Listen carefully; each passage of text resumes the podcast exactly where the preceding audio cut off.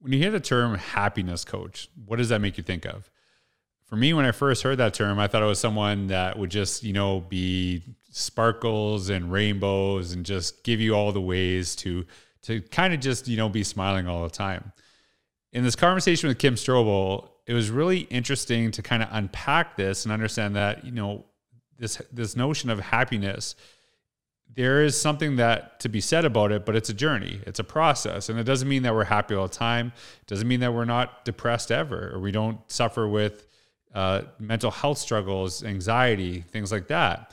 It's a process to get to. And the analogy I make in the podcast is sometimes when we look at happiness, we see it as this mountain that we get to the top of, and then we plant a flag when we're there and we don't ever leave. And that's not true at all. And I really appreciate this conversation with Kim Strobel. It was interesting. It made me really reflect the about the importance of gratitude, the importance of taking care of my health, how this is all tied into the work that we do in education, and and honestly how it also ties into innovation because we often see innovation as something that has to do with technology, something that has to do with um, you know just the latest and greatest thing, but it's really about people. It's really about how we take care of one another, how we take care of ourselves. It's a really great conversation. I hope you enjoy it. Thanks for taking the time to be here.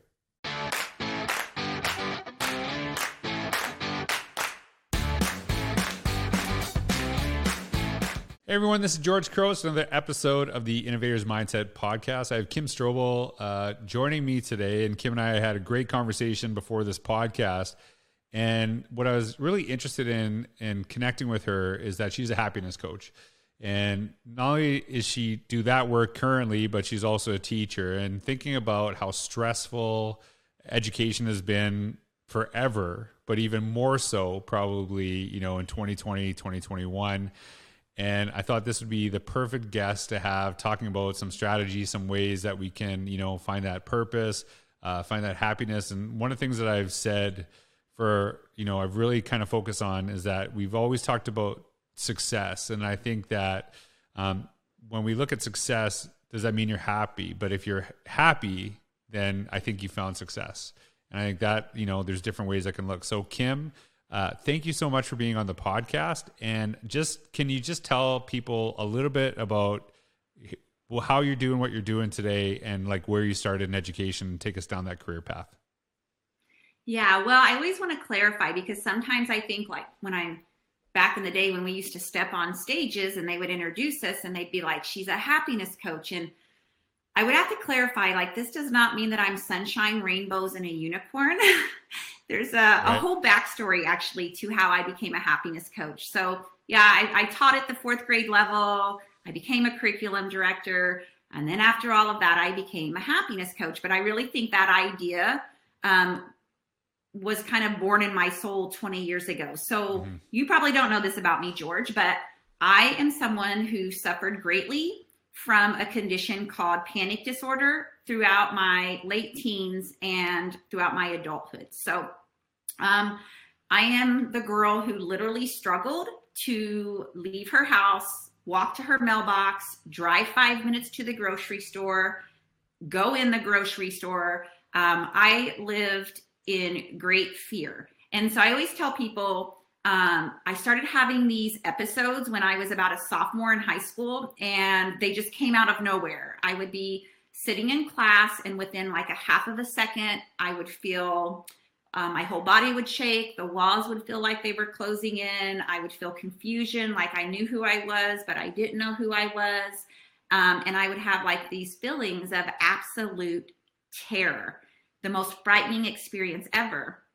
And it, back in the 90s, we didn't know a lot about anxiety disorders. So for about 10 years, um, I went undiagnosed, right? So I kept this like really shameful secret. I kept living my life, but I quit college and I went to work as a secretary and I lived under this umbrella of shame, which was like, I can't do things that normal people can do. And I don't know why because mm-hmm. I have these episodes that keep happening. Um, and so, I mean, I literally had the bathroom moment where, you know, I laid on the floor and I really felt like every five minutes of every day was a struggle for me. Um, and I didn't know if I was mentally ill, emotionally, like I didn't know what was wrong with me. Um, and I finally ended up getting a diagnosis. I got into therapy. Somebody said, Hey, the doctor said this is an anxiety disorder. There's a name for it. It's called panic disorder with agoraphobia. And I had to really work really hard on myself so that I could, um, you know, come out of that and retrain my brain. And so at that time, I also just began reading everything I could get my hands on when mm-hmm. it came to self help because I was really determined to do the inner work on what my issues were. Um, and so I always say, like, you know, I'm the girl who struggled to walk to her mailbox, and now I'm the girl who jumps in a plane and travels across the country and steps on a stage with thousands. Like, where's the sense of humor in that, you know? Right. Um, but I think like it's really important to understand that we all have like some type of struggle, right? We all have traumas or sufferings or injustices, things that have been really hard for us to overcome, but we do get the choice to choose if we're going to stay like the victim of that story or if we're going to take control of our life. And so I'm really on this mission to help people know that we can have our struggles without beating ourselves up, but we can also create more of what we really love in our life. Yeah, and just like listening to you, I kind of have this visual because you know you you told me you're a happiness coach, right? Like that's a title that you utilize but it doesn't mean you know it doesn't mean you're happy all the time. And i think a lot of people when they hear that they think there's like this happiness mountain that once you get to the top you plant your flag and you're good right? And i think it's a constant journey and it's a constant process. And uh, you know i've you know for years dealt with depression anxiety things like that. And i still struggle um, with those things but i also you know have found strategies that have worked for me but it's not like I found those strategies. They and when I say worked, I mean you know at certain times I know how to deal with you know certain anxieties uh, differently, and I think that's where some of the ownership is understanding that it is a process. It's not it's not an endpoint, right? Would you say yeah, that? Yeah, it's like it's a vulnerability that I know I have. And George, it doesn't mean that I did all this work and I cured myself because, right.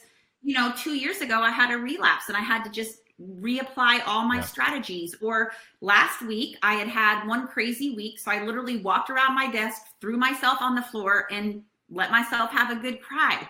But the difference is, is that I practice happiness habits on a daily basis. So when I go in the gutter, I have a set of skills that get me out quicker than what I used to have. So you've worked in education for quite a long time, right? And yeah, I I'm curious I got this really strange email uh, this one time, and I, I remember it pretty distinctly because I had shared some of the struggles I had with my own mental health, um, some of the things I had. Now, at the time, I was still working in a school district, right? And not only was I working in a school district, uh, my associate superintendent, who I worked with very closely, who was very close to my superintendent, we had such a really good relationship, and I was very honest with her. And she was super supportive. Uh, pushed me into taking time off. Uh, so wow. so she not like like you need to get out of here, but like no, you right. need just I like need, I need this need a reprieve right. And I would have like uh I she she she made me take time off for my own benefit when she knew I wouldn't do it myself. If that makes sense. And I, like I'm listening to myself and I'm like I don't want anyone thinking that I was in trouble, right? It was it was uh to help and so she knew this and it helped tremendously. And not only like and um she always treated me yeah i remember actually i remember actually that happened. And i was like i was kind of embarrassed when i came back. And they asked me to do the opening keynote for our school district which is nobody had done that. Nobody had like nobody in the history of our school district was asked to actually be the opening day keynote within the own school district right? We'd always get outside presenters. So i felt very valued and you know that that really helped me because she knew that I had strengths and I just was having a struggle. The email that I got that really I struggled with was that my our administrators, if I ever came out with this, if I ever was open about some of my mental health struggles, um, I'd be in trouble. Is that a thing? Is that still a thing? Like this was years ago. I wrote about this. But is that is that something that you see still in schools? Do you ever hear that from educators where they're like worried about sharing that because they feel somehow, You know, it's it's kind of like if I break my leg, everyone knows my leg is broken and they can see it. But if I, you know, struggle with depression and you can't see a physical ailment, then it's like some kind of, you know, different. So like how, how have you seen that dealt with by administrators? Yeah. I think it's very double sided, George, because I think like we have this initiative going right now, which is like, oh, we need to bring mental mental health to the forefront. Like, let's take this mm-hmm. the stigma and the label away. But then what this means is is that we have to talk about the hard stuff, and we're not really willing sometimes to talk about the hard stuff. And so I know for me personally, I really break down this whole story of you know, how I really had gotten to a point in my life where I pleaded with God to take my life. I mean, that's how much mm-hmm. suffering I was having. And I used to self check myself like, gosh, you know, it's not like everybody in the crowd has panic disorder, but every single person in the crowd has something that they have struggled with that right. they have felt great shame around. Yep. And so, what I have found is when I can put a voice to this, it feels, it lets other people know you are not alone in your struggle and you're not isolated from it. And so, like, I coach um, a lot of schools and districts on social and emotional well-being for their educators and for their students. And I have a, an administrator right now that I'm working with, and she goes, Kim, I suffered greatly from postpartum depression. And you know, with postpartum depression, you have these awful thoughts, George, like that you're really going to intentionally hurt your child. Mm-hmm. And she goes, I really want to share that story, but I'm so ashamed that I'll right. be judged that I just can't make myself do it. But she also knows that within her staff, there's a lot of mental and emotional struggles right now that people aren't talking about. Well, they're mm-hmm. not talking about it because, you know, and I, I, I surround her with, you know, love, but she's got to bring that story to the forefront. We all have to start having these these discussions. There are teachers that are teaching right next door to us, George, and we have no idea how much they're struggling or we're struggling and we feel like we are the only one that is enduring this. Yeah, and I remember I actually remember when I was an administrator, um, I was pretty open with some of the things that I had struggled with. And I remember one day I had a teacher come in and she was having some very personal issues and I could and t- to the point where I couldn't believe she was there. And I like just crazy things I I don't know I could I could have dealt with, and I I just said to her like, why are you here right now? She's like, well, I'm not sick, and I said, well, but but you're like this is not good right now, and so what I need you to do, I need you to take the day off, and because I'd rather have you here at 100 percent for four days than 50 percent for five, and if you need more time, I got you. Don't worry about it. We'll we will figure this out. But I need you to kind of take care of yourself. And I like, I think part of it, she felt comfortable sharing something very personal with me because I was, you know, comfortable sharing those personal elements too. And like I've had I've had some weird conversations in the past because I'm like, you know, this is a podcast that's talking about innovation, right? And here we are talking about mental health. And the thing that I've always kind of intersected is that the idea is that if you don't take care of your people, no innovation happens. If I don't think I you got my back, I'm not going to take risks and try different things in the classroom. I'm not going to, you know, bring my best to to work every day. And and I think that that that is a very important element of, you know, this this whole notion of the innovator's mindset is about people. It's not about tech. It's not about tools. It's about how you think and that that takes a lot of you know support through that process. Um, you said this, you know, you said this. Um, I read this from you, is that you talked about this notion of like the conventional happiness formula is is wrong. Mm-hmm. What what do you mean by that?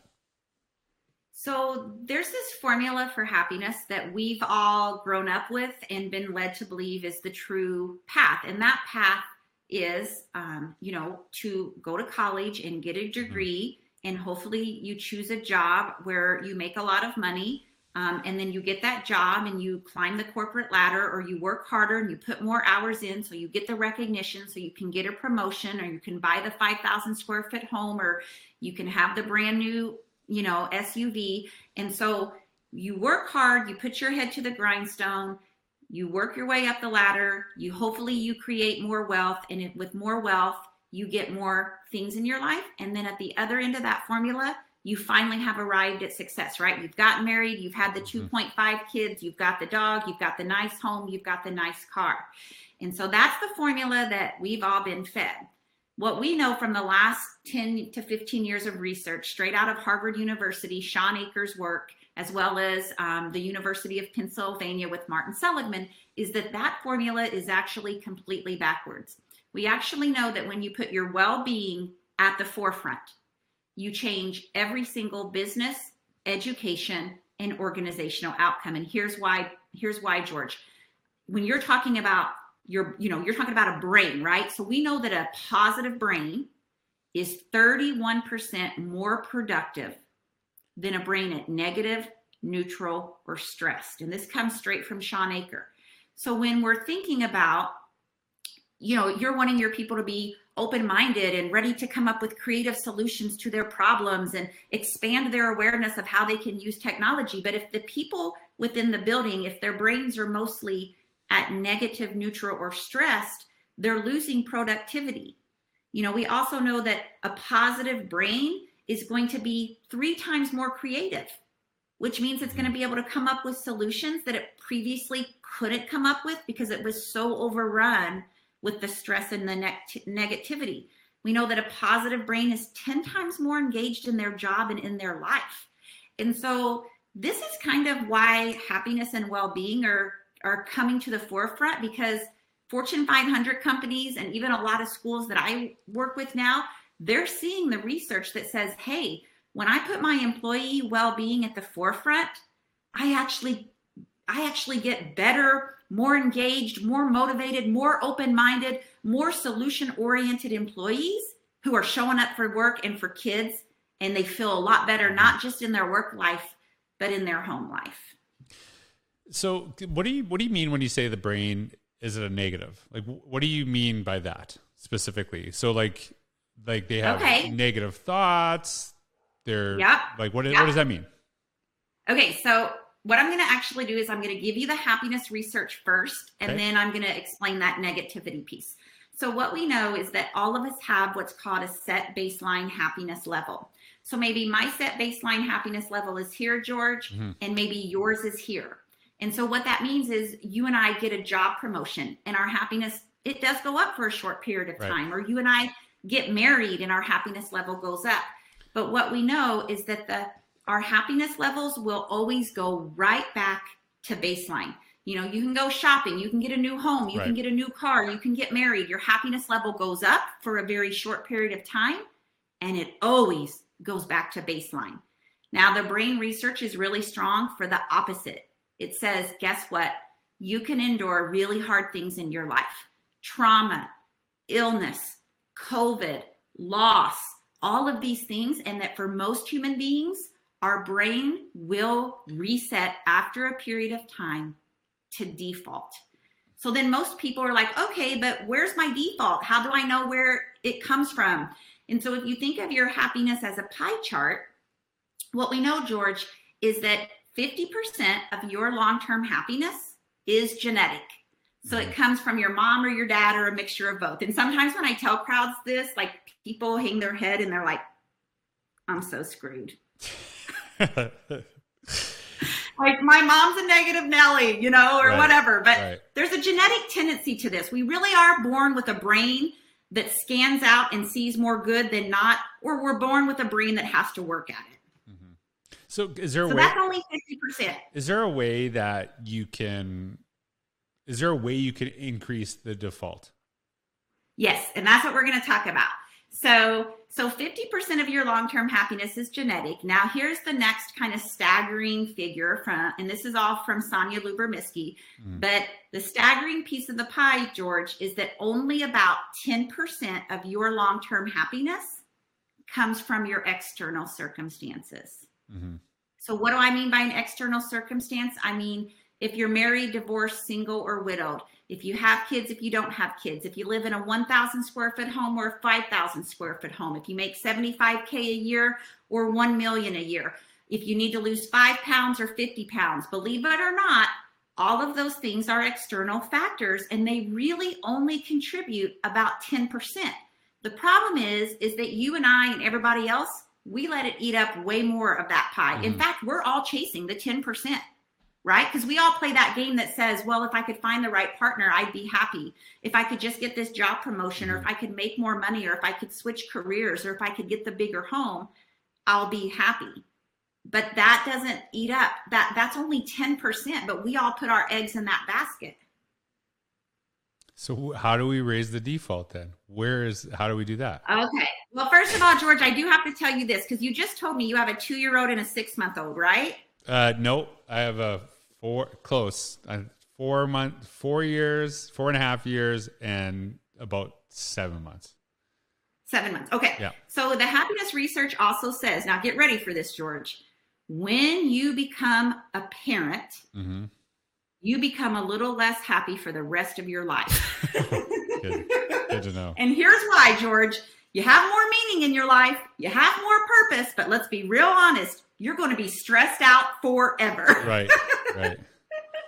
so that leaves 40% of the pie. And that's the part that I get most excited about.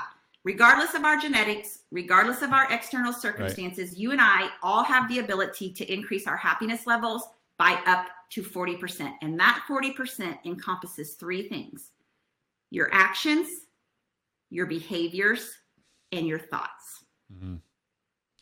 So, I would like to give you a happiness habit that is going to help you raise your 40%, and it has to do exactly with your thoughts. Are you ready? Go for it. I want, I want to know what this is.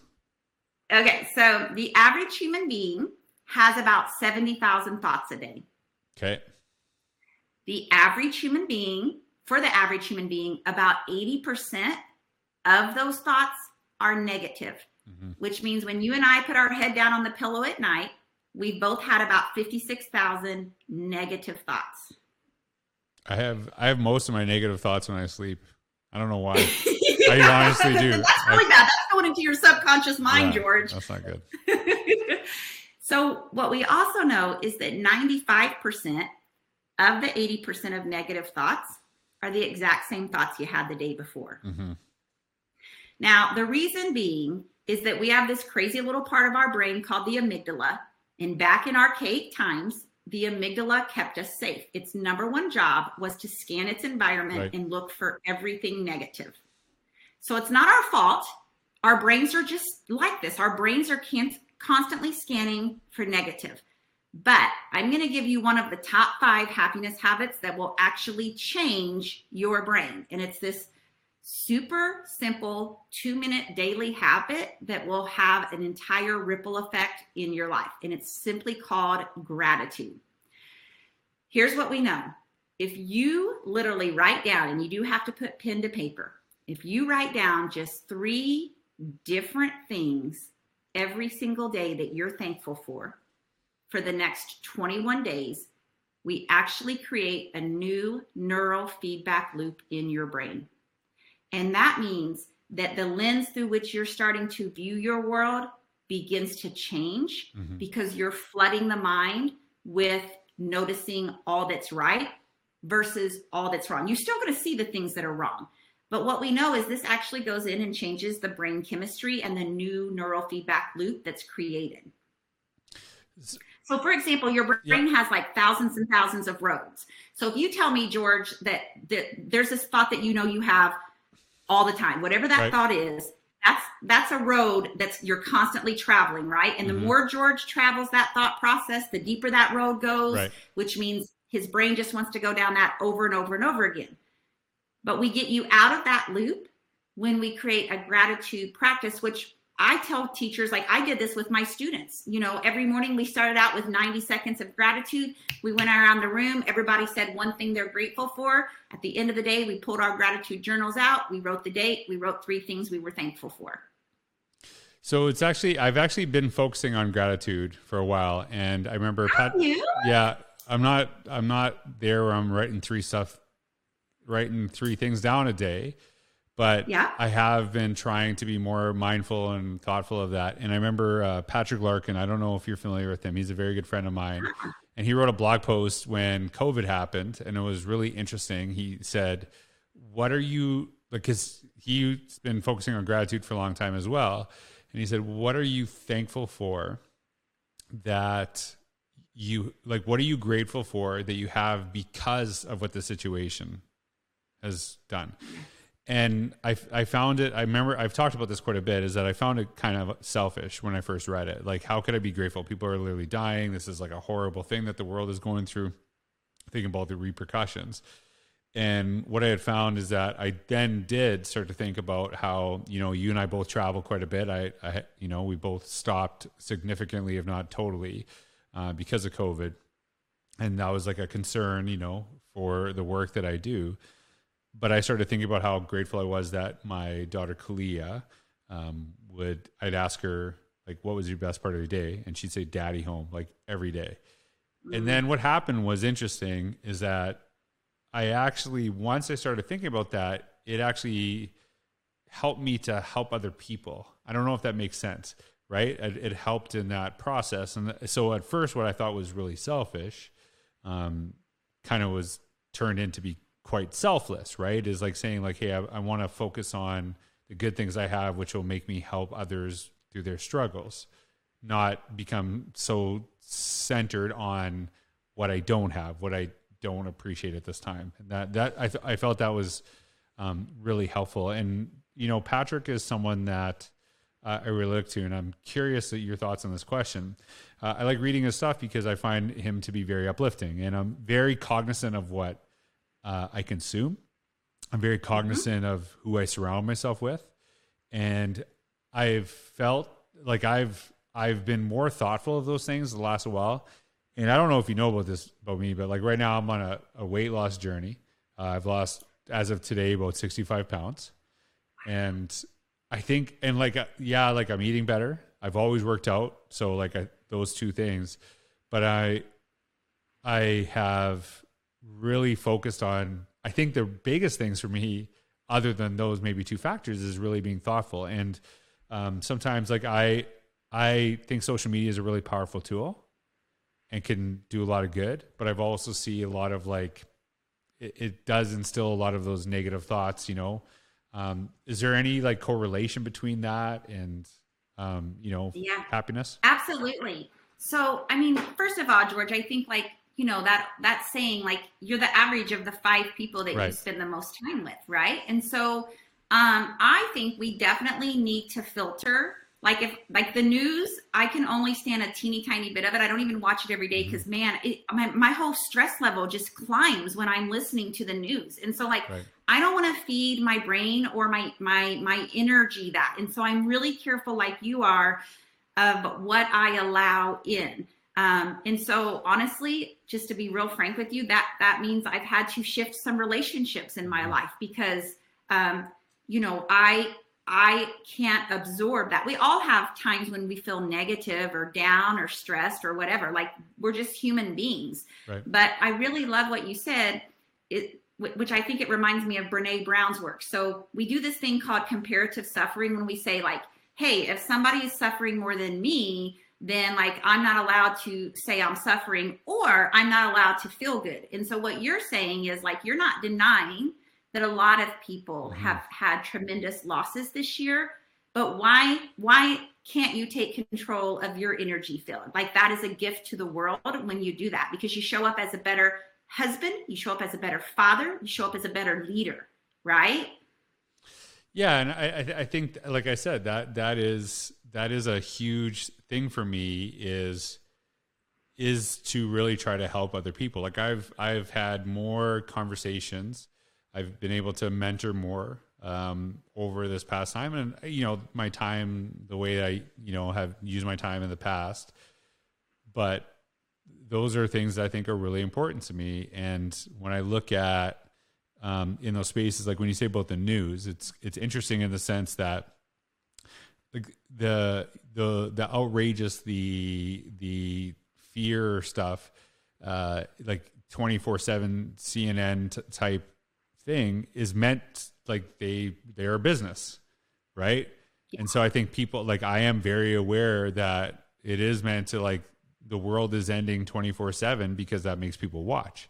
Right. And I'm not like saying don't watch CNN or anything like that. But yeah, just, we want you to be abreast of current events, 100%. but you also can monitor what you're letting seep in, totally, you know? Totally. Yeah. And I I I actually found like I so that being said, I watch a lot of TV. what I like TV. I find it interesting, but I like uh, it's like I know COVID's going on, right?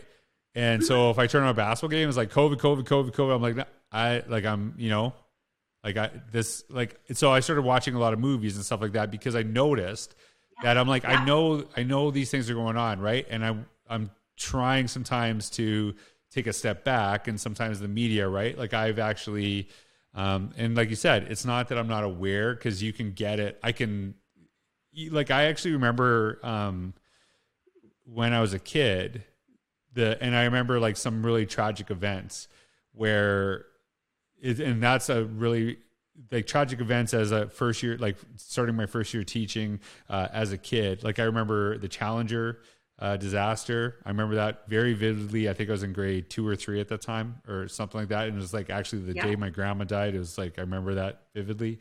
Uh, i obviously remember 9-11 but i remember so i know this is weird but we all went to a library and there was like a tv on a cart right? And and then like thinking about when 9-11 happened i was the technology teacher. And we went to the library to the tv right? Like we never even thought like hey let's see what's going on online. Let's see what's going on, on social media. And so now like there's nowhere that i couldn't get away from that information and i wonder what that does to you right like i wouldn't if something was going on i would go to my phone right away that's in my pocket wherever i am right? And I can go see on Twitter, YouTube, blah blah blah, everywhere. Uh, like and like even if I'm not looking for it, it's going to pop up in notifications.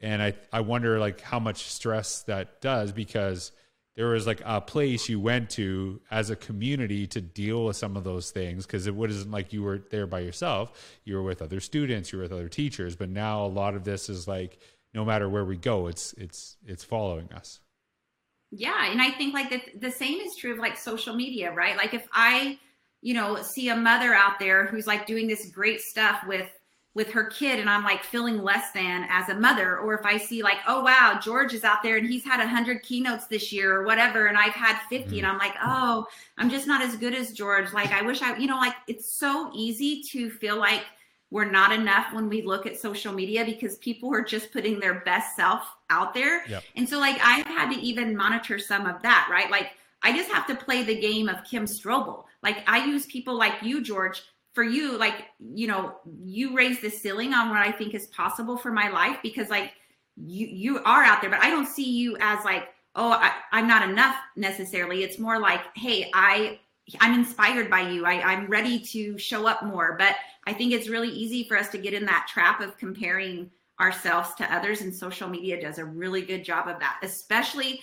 I don't want to be like gender biased, but I think like women really struggle with it, right? It's like if I do a post, because I run 40 miles a week, right? Mm. So I'm like, oh, hey, I just did my 10 mile run. There's a lot of women who are going, wow, like I just wish I could run 10 miles a week. I, I could never do what she does. And it's not about that, right? It's like being able to get inspired by others, but also being able to walk your walk and do your journey, which I think is kind of what you've been doing with your your health loss loss. I mean, one of the other top five happiness habits, George, is move your body. That's one of the right. top five. I mean, gratitude's in there and move so your body two of five. a day. I'm doing two of five. You're already. two of the five. And here's the other, George. The other is social connections, right? right? So like having great relationships in your life.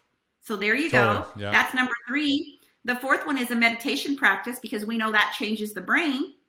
And the fifth one is random acts of kindness, which is what you kind of talked about. Like you feel like you're mm-hmm. able to give more of your true self to people this year because you're actually available. You have the mental capacity to be there more for people. Yeah, and here I'm to give you I'm going to give people a tip on social media that I use, okay? And there's actually two things I want to talk about. The the first one is social media is ESPN Sports Center. It's not the whole game it's the highlights, right? Oh, that's so and, good. Yeah. And I think I think people just need to understand that. So I really, when I talk to this, like oh, I hate people posting all this positive stuff because it makes me feel bad, right?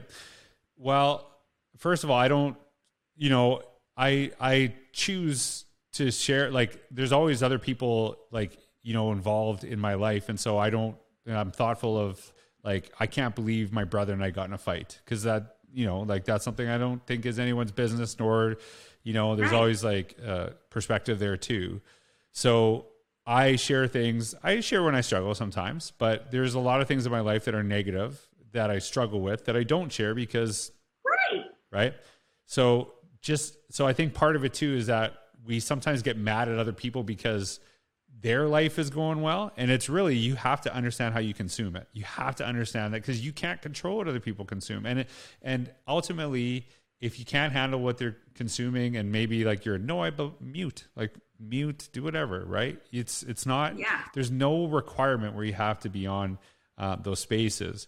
Um, this sh- like people know me like oh george is on social media blah blah blah all the time. I have zero notifications that go to my phone. Every my phone is on do, Me too, George, because is- I can't handle this. yeah, my phone is on do not disturb 24 7 and why and i actually just got an email from a teacher saying like we need to be able to walk away and step away from our phones and stuff like that. So why i do that and i think this is really important advice. The phone never draws me to it. I go to it when i feel like it. So there's no point where my phone i know this sounds horrible. I don't even have my ringer on. I know this even sounds worse. I don't have voicemail act- activated on my phone. Because I, I know I, I'm like, uh, you know, Okay, but I want to know this system here, George, because I'm not going to lie. I feel very addicted to like checking my emails, and my phone is like. I'm I'm good about limiting my Yeah. time because I don't want to spend like hours and hours doing Yep. social media. But that being said, I'm going to fully admit I think I have a little bit of an addiction problem, and I want to know how you do that. So lay that out for me. Like, do you Oh, are you telling me that you say like three times a day you'll go take your do not disturb off and see if you missed any Okay, calls or messages? so okay, so here's a good example. Okay, so I, I don't think I have the like I'm not the epitome of happiness, so I don't want to. I don't want people like wow. So I don't want anyone like pointing at my strategies. I'm sharing what works for me. So you take whatever you like. So here's here's a here's a really good example. Okay, um, when I so I've like I've I've lost I've lost 65 pounds that I put on slowly over the last few years, right? And you know how traveling can, you know, lends to really bad habits because you're eating at restaurants all the time, uh, lack of routine, etc. Um, but one of the things that I've struggled with is first thing in the morning, checking my phone, right? And you check your phone and you're like, okay, I'm going to work out in the morning, right? I'm just going to look at Twitter for like five minutes. I'm just going to five minutes, right? yes. And then five minutes and then two hours later you miss your workout or you're or you see something snarky and blah blah blah it ruins your mood things like that. So i don't look at that. And what i find is that after a workout if i look look at the phone after i'm better prepared to deal with it. I'm better prepared to deal with those things. So i also have levels of things. So for example twitter to me is optional. Like i like using it but there's no day where i feel like i have to be on twitter. None email to me i have to do because of just because of the work that i do. So um, i'm thoughtful of that. And so i you know like here's what's necessary that i have to take care of. And uh, here's what's optional. And i think part of it too is that people feel like i have to be doing this on twitter. I have to doing this stuff. And i think that for me was like that that has really helped me throughout the day. And for me and this again do not point to me as the epitome of happiness right? I'm not you know i struggle with stuff too. Um i am when i work out in the morning i am so much better the rest of the day. I am so much better the rest of the day. And i don't know where that you know i don't know what you know if that moves it up to like 4a for being good uh, if you do in the morning if you work on the morning. But like little things like that are really intentional. But i'll t- like I, i'll tell you and i'll say this again i do not let my phone bring me to it. I don't. I go to it when i feel that i in the the capacity to go to that space. Others are so addicted. I shouldn't i don't want to say addicted because i'm not judging anybody. Others are so drawn to their phone because of notifications which is the intent right like that the Yeah. intent like if you look at instagram stories they're only there for 24 hours why are they only for 24 hours because they want to give you that that notion of fomo that i have to keep looking at what people are doing because it's going to be gone and if i don't see it then i'm going to be left out I don't really care. Like I just that's not my yeah. thing. And so I think you have to kind of find that space of like like who's in charge? You or the phone. Yeah. Right? And the reason you're successful at that, George, is a concept that we call engineering your environment, right? right. So like you you wouldn't be successful if you didn't create an environment where that makes it the least you know like the easiest thing for you to do because you have notifications turned off so you've already turned off one of the triggers that's going to give you the motivation like to pick that phone up and hit that notification i have a little bit of ocd going on so i can't handle seeing any notifications on my phone they're all turned off right. i do not want to see little red things they trigger me um, so that's great. But yeah, it's engineering an environment. It's not that people don't have willpower. People are always like, oh, I just don't have willpower to exercise, mm-hmm. or I don't have mm-hmm. willpower to do my gratitude list, or um, to stay away from my phone. It's not willpower that's the problem. It's that you haven't engineered an environment that sets you up for success. Yeah, and I think it's it's priority, right? It's like saying I'm always late, and I say, well, you know, there's a I think it's Eric Thomas. He's a speaker, and he said, okay, so if you're always late, let's say tomorrow morning you have to be at this place by 5 a.m. and I'll give you a million dollars. Would you show up on time? They're like, I'll be there at 4:55.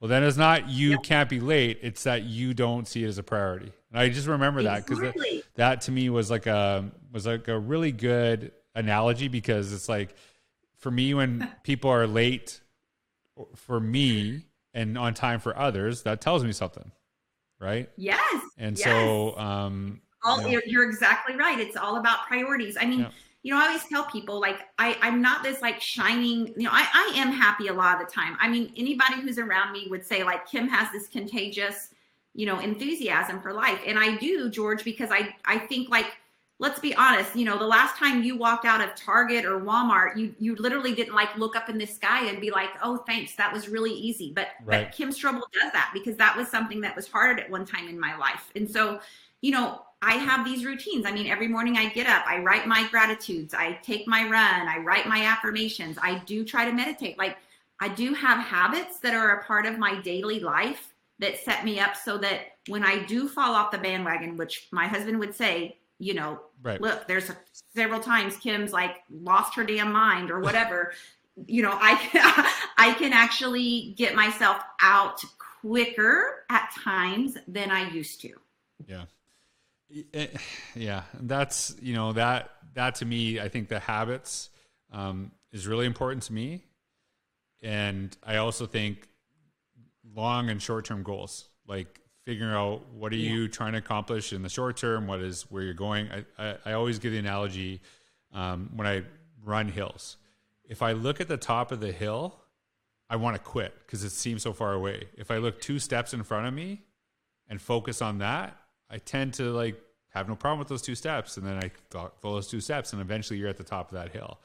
And I think you know having that process of kind of one foot after the other is important.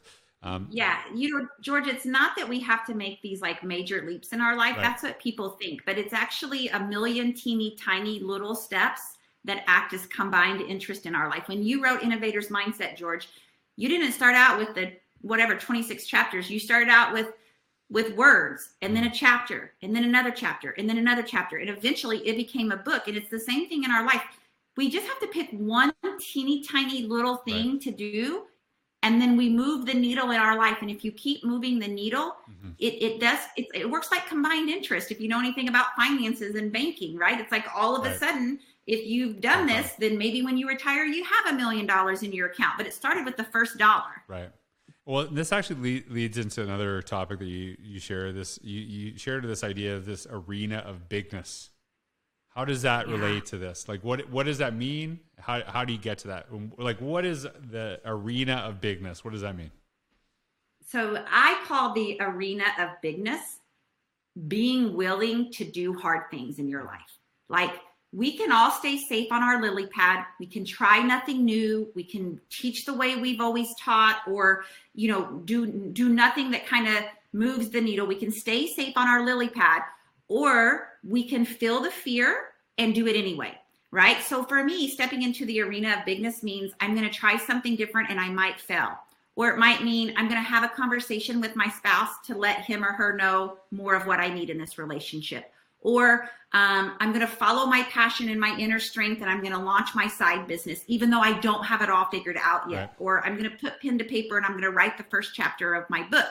So for me, the arena of bigness means you feel the fear, you allow yourself to get comfortable, and then you do it anyway, because that's how we grow mm-hmm. right? Like we only grow, like it's like a caterpillar, right? Like, have you ever seen a caterpillar try to emerge from a cocoon for 14 days or whatever? I mean, we used to do this in my fourth grade classroom. It's like painful, right? Like, like the caterpillar's just trying so hard and it's making like zero headway. And you so badly want to clip the ends of the cocoon. You want to free the caterpillar, but the caterpillar can only be born if, if it if it strengthens its wings mm-hmm. in the cocoon so it's that idea of productive struggle that we teach george.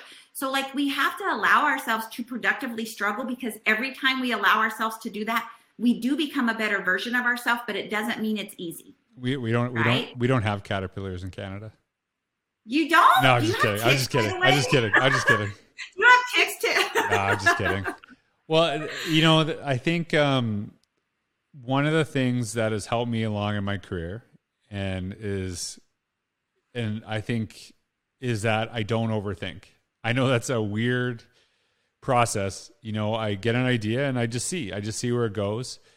And I think a lot of people are so nervous about what if this fails? What if this? And the, I don't I don't I don't even really I know I know I, I shouldn't say I don't worry about that. Like I don't want to be a failure. I don't want to fail at things that I do.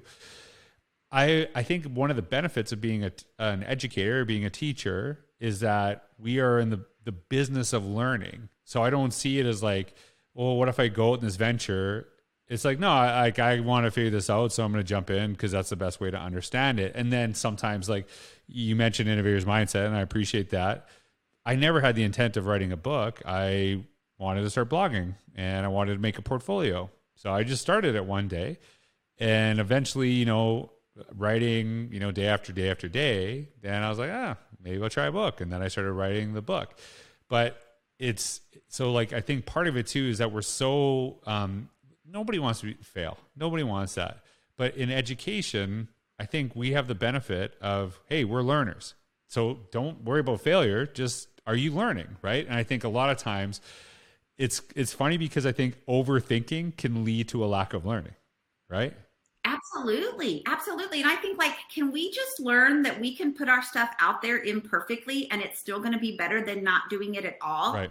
I mean, we have this thing, George, where I mean, it's really a fixed mindset, right? Because I teach about fixed mindset yep. and growth mindset in my business. And so we we have this thing like we have to have it all figured out before we can do it and and and and or we say i'll wait till i feel good enough or mm-hmm. safe enough to do it and you're never going to. You have to know you're going to feel uncomfortable but you just have to do it anyway. I mean i always tell people when i created my 90 day coaching program for women it was in the fall of 2018 george and i was having the worst relapse of panic disorder in yep. 20 years okay? And i was like who am i? I am creating the 90 day happiness course and i'm like the most miserable i've been in 20 years.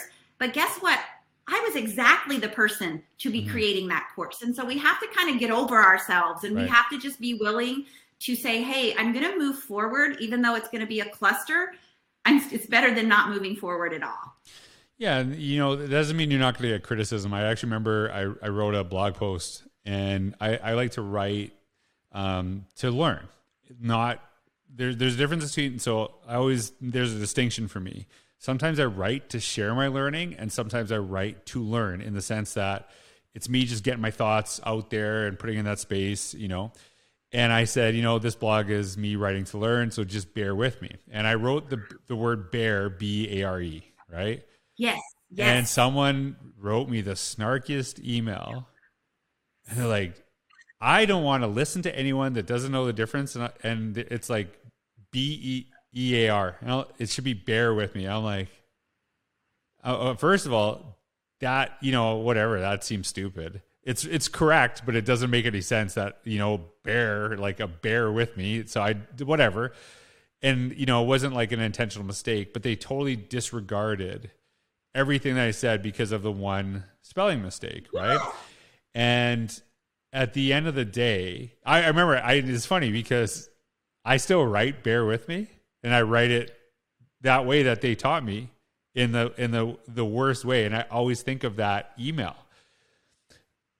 But that i don't i think a lot of times we get really worked up at people who don't want to learn from us anyway. Like if that really was the set off you probably Yeah. you probably aren't really interested in what i have to share. If that if that was like it then i'm not for you right? Then i'm not for you. But there's a bunch of people who uh either also didn't know that or they they saw something you know that they didn't care. And i think i think part of it too is understanding if you ever did that to my kid and you discouraged them from writing and taking away their Oh. voice as a teacher i'd be destroyed. I'd be so upset that if you said you better don't put anything out there unless it's perfect. If you no i no teacher better be saying that to a kid.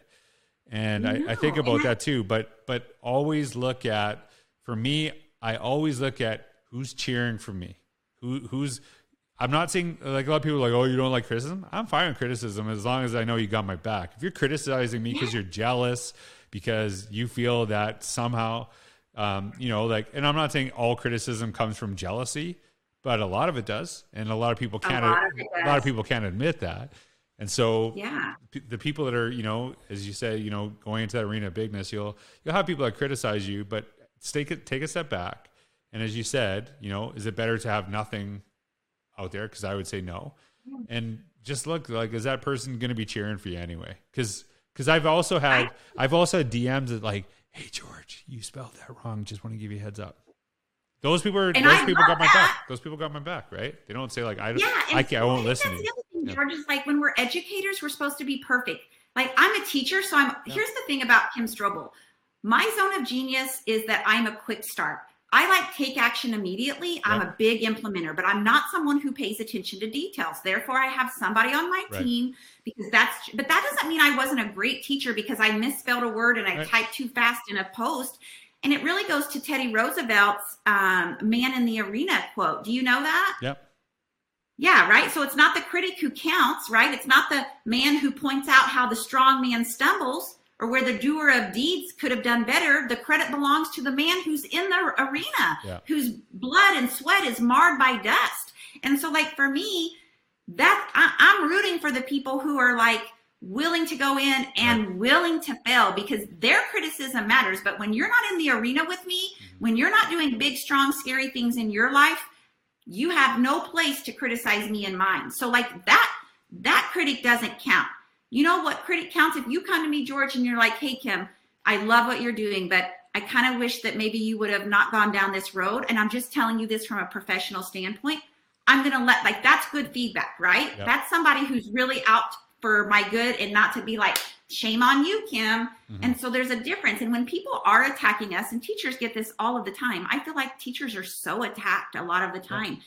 You really have to self check is this coming from someone like you said, George? I, I don't think I've ever heard it said better. Is this coming from someone who has your back Yeah. or not? Yeah. Well, Kim, I I uh, I felt like this is a little bit a therapy session that I wasn't ready for, and uh, I felt we talked about some like really depressing topics, even though I was like thinking it was just going to be like sparkles and rainbows the whole time, and I think that that you know reminded me of when we talked at the beginning. This is a journey. This is a process, right? It's not a linear line, and so I just want to thank you for the time. I know people that listen to this are going to get a lot out of it. Uh, I feel like I actually got a lot out of it too. So uh, I don't know if I'm gonna cry after this a little bit, you know. but I, I feel I, I, I, I feel better. I, I feel better. I think you know I you know I've I have a lot to think about, and I I I always think about this stuff. Um, it's this weird thing that I kind of feel like I used to always think about this stuff more as an educator than a dad, and now I'm thinking about this more as a dad than an educator, right? Like some of the stuff that you said. So I just want to thank you for your time. I thank everyone for listening. Kim, it was great to have you. So thanks for thanks for being on the podcast. Thanks, George. It's my honor. Okay. Bye everybody.